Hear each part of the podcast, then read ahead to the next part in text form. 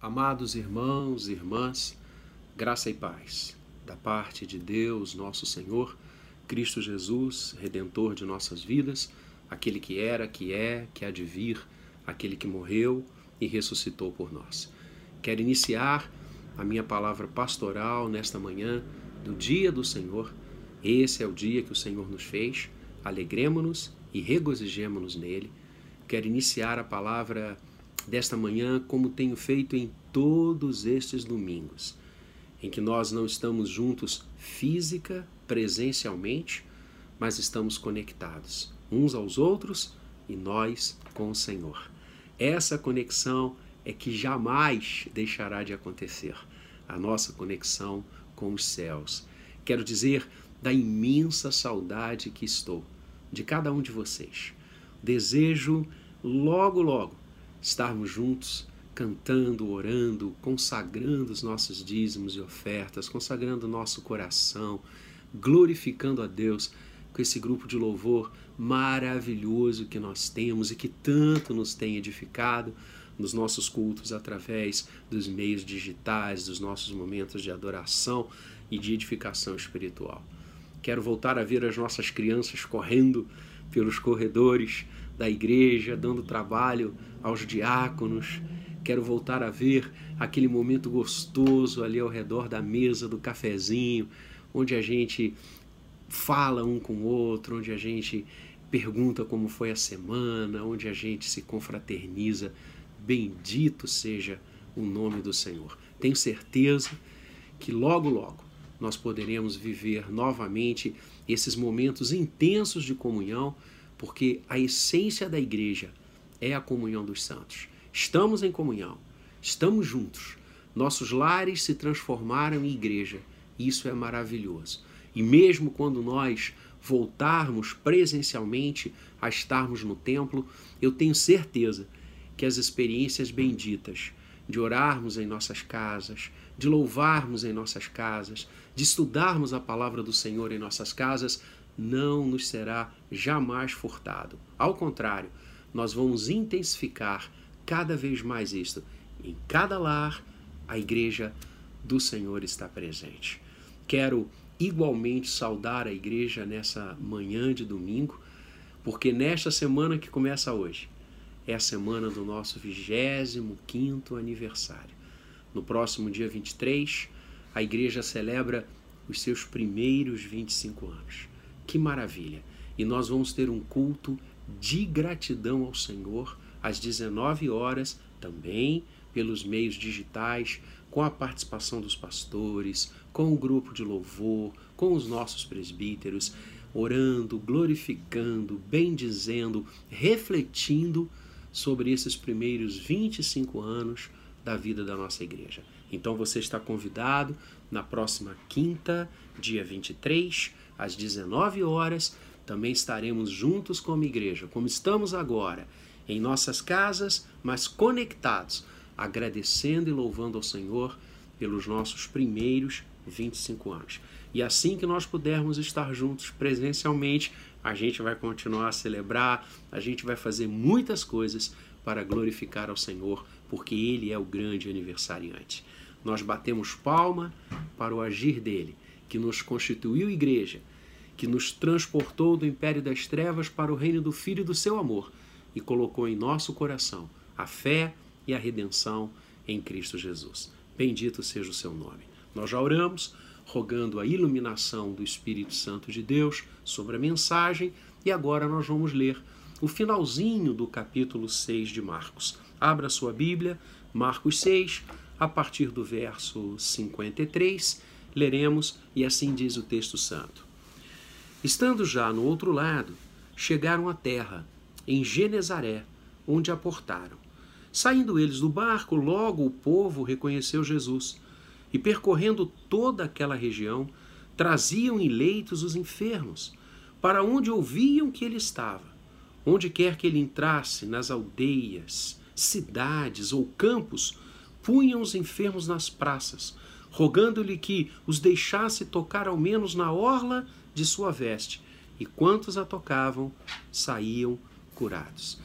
Queridos, é, é, é, é bom lembrar e, e frisar, como temos falado nesses estudos sobre o Evangelho de Marcos, que o grande objetivo do Evangelho de Marcos, como o de Mateus, o de Lucas, o de João, igualmente, é mostrar a deidade de Cristo Jesus, que ele é verdadeiro Deus e verdadeiro homem. Deus que se faz carne, que se faz homem, Trindade, segunda pessoa da Trindade, que se esvazia, que é nós, deixa sua glória, assume a forma de servo, caminha conosco, vai à cruz e ao terceiro dia ressuscita. Ou seja, Jesus não é apenas um homem maravilhoso, excepcional, bem intencionado, um grande ensinador, um grande profeta, um grande líder. Ele é infinitamente mais do que isso.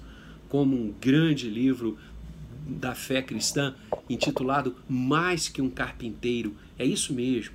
O Senhor Jesus não é apenas tudo isso que falei. Ele é o Messias.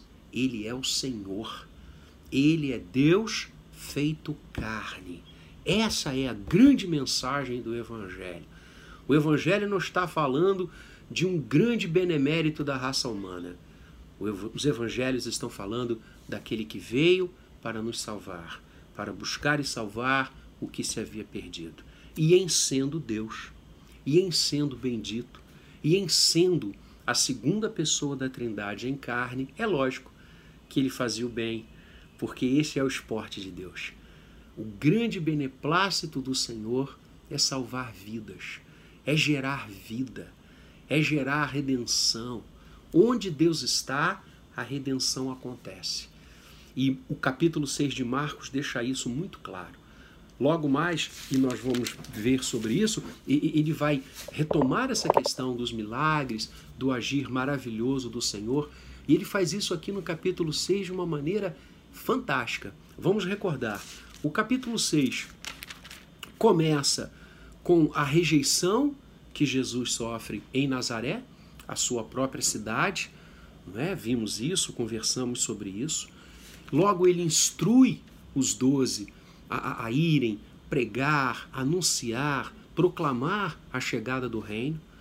Temos a narrativa da morte de João Batista que eclipsa esse capítulo 6 de uma maneira muito intensa, pela relevância de João Batista, por todo o, o, o papel de João Batista no início da história do Evangelho.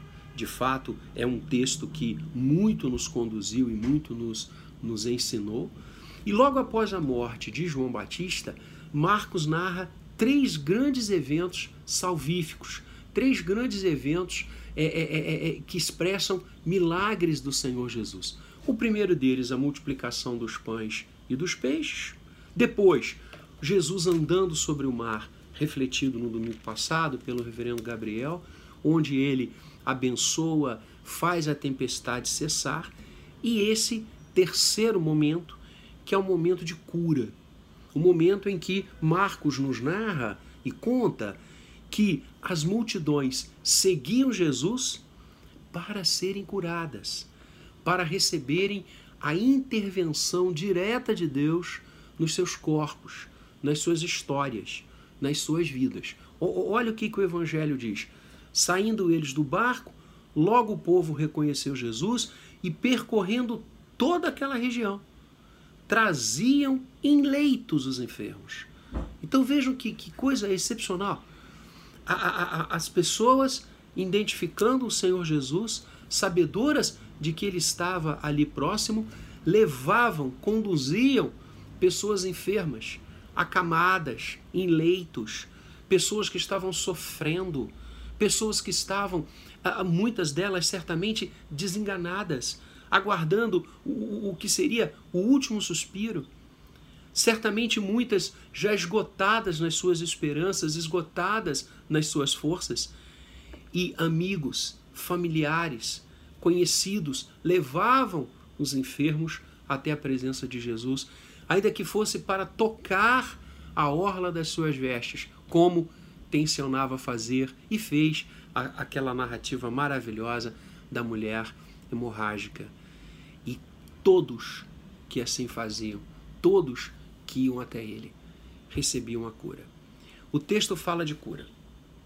E é interessante nós pensarmos sobre a cura que o Senhor realiza nesses dias que estamos passando, nessas horas em que o mundo está enfrentando uma pandemia. Necessitamos de cura. O ser humano sempre necessitou de cura. O nosso corpo, uma bênção da criação, uma expressão maravilhosa da inteligência de Deus, o corpo humano é, é de uma poesia excepcional. Só mesmo um Criador sábio, bonito, estético para criar o corpo humano.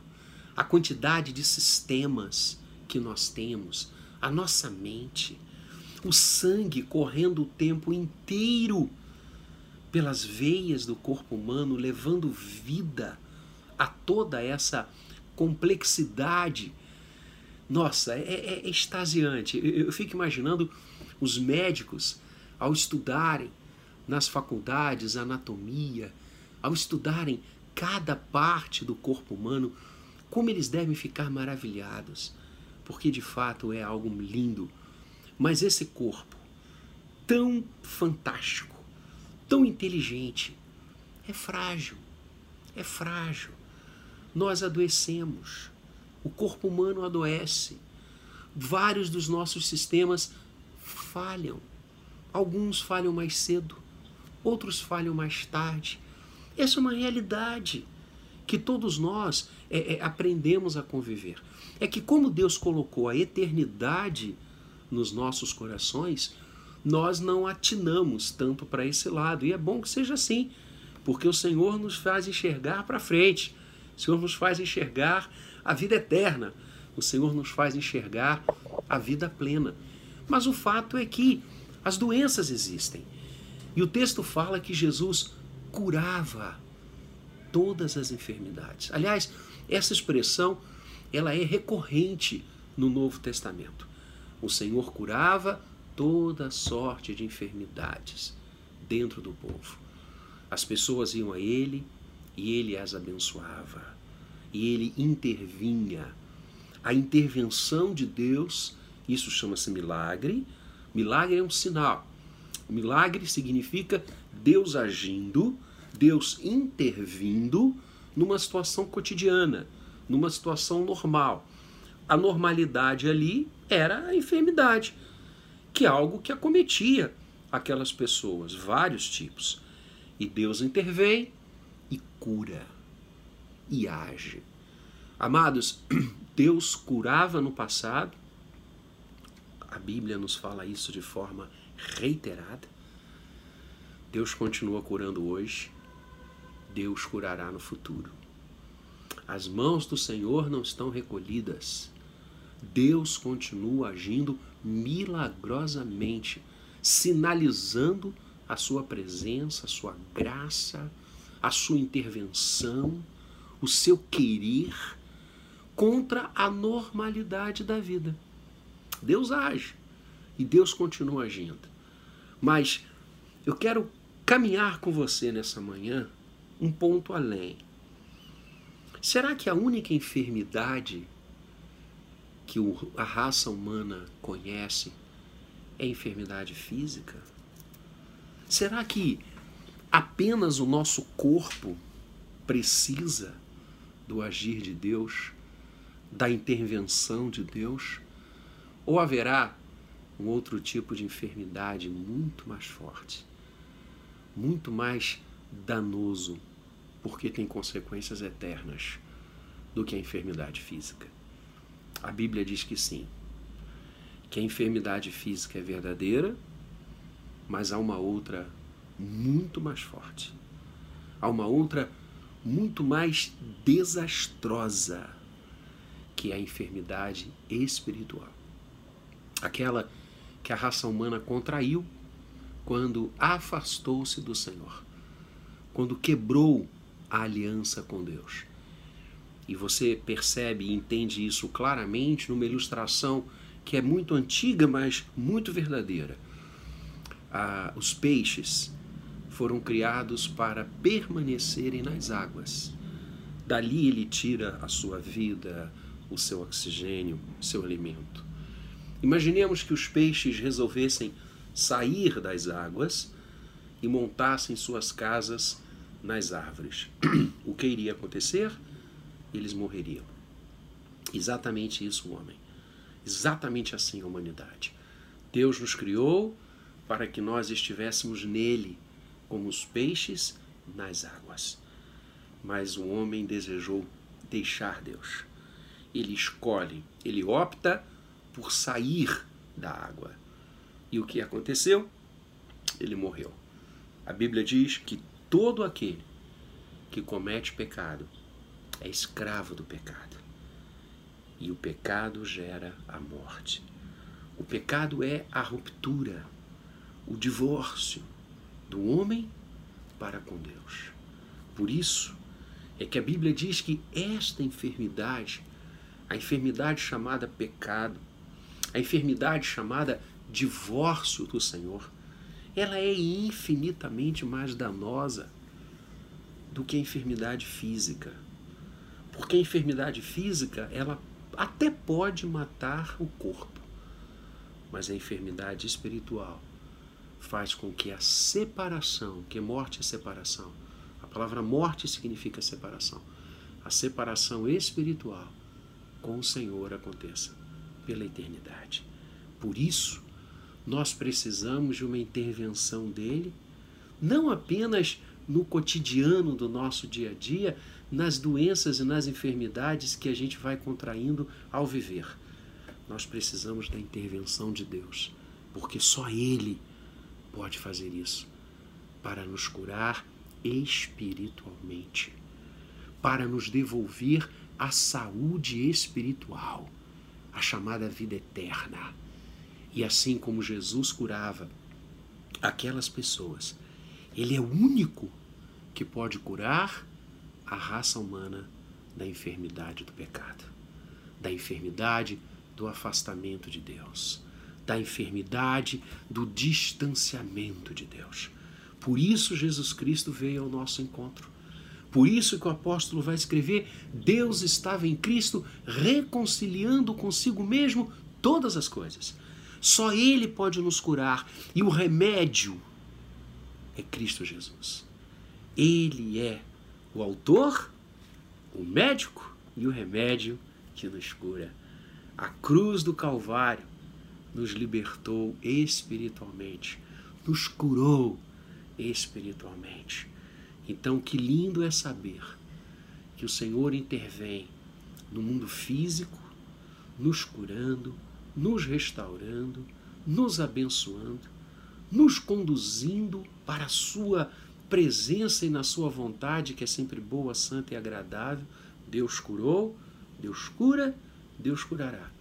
Mas infinitamente mais do que o remédio para o corpo, infinitamente mais do que o remédio para as enfermidades que adquirimos no dia a dia, o Senhor é o remédio único da enfermidade maior, sem igual, que é a enfermidade espiritual aquela que separa, mata eternamente o homem de Deus.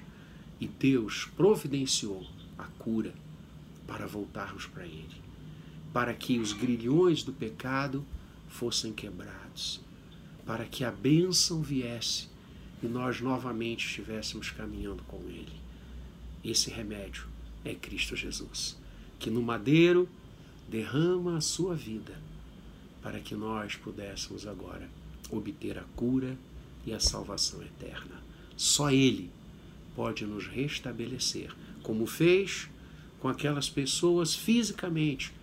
Ele faz hoje conosco, física e espiritualmente. Creiamos nele. Entreguemos a nossa vida em Suas mãos, pois Ele é o médico dos médicos. Ele é a vacina contra todo o mal inclusive contra o mal maior, que é o pecado. Ele nos reconcilia com Deus. Ele nos leva de volta a casa. Ele nos cura de uma vez para sempre. Vamos orar. Nosso Deus e Pai, muito obrigado pela cura que o Senhor providenciou para cada um de nós em Cristo Jesus. Cristo é o veículo do teu agir miraculoso na nossa vida, no nosso físico e no nosso espiritual, no corpo e na alma. Obrigado, Senhor, porque a tua cura é total. Tu não curas apenas o corpo, tu curas o corpo e a alma. Tu nos faz novas criaturas. Tu nos libertas dos grilhões do pecado, da culpa do pecado. Resgata a nossa vida e nós que estávamos enfermos pelo pecado, agora em Cristo, somos restabelecidos e somos curados pela eternidade para a glória do teu nome. Pai, dá-nos sempre esta certeza bendita e maravilhosa do teu agir, da tua intervenção, do teu mover em cada um de nós, nos nossos corpos e na nossa alma, no nosso corpo e no nosso coração, levando-nos sempre, cada vez mais, para o centro da tua vontade. Assim oramos, Senhor querido, para a glória de Cristo Jesus. E agora, amados, que a graça de Cristo, Senhor nosso, aquele que era, que é e que há de vir, que o amor eterno e imutável de Deus o Pai, a comunhão, o consolo, o fruto e a unção do Espírito Santo de Deus estejam sobre vós e sobre todo o povo do Senhor aqui agora e para todo sempre. Amém. Deus abençoe sua vida ricamente. Você e eu, que somos curados em Cristo Jesus. Aleluia.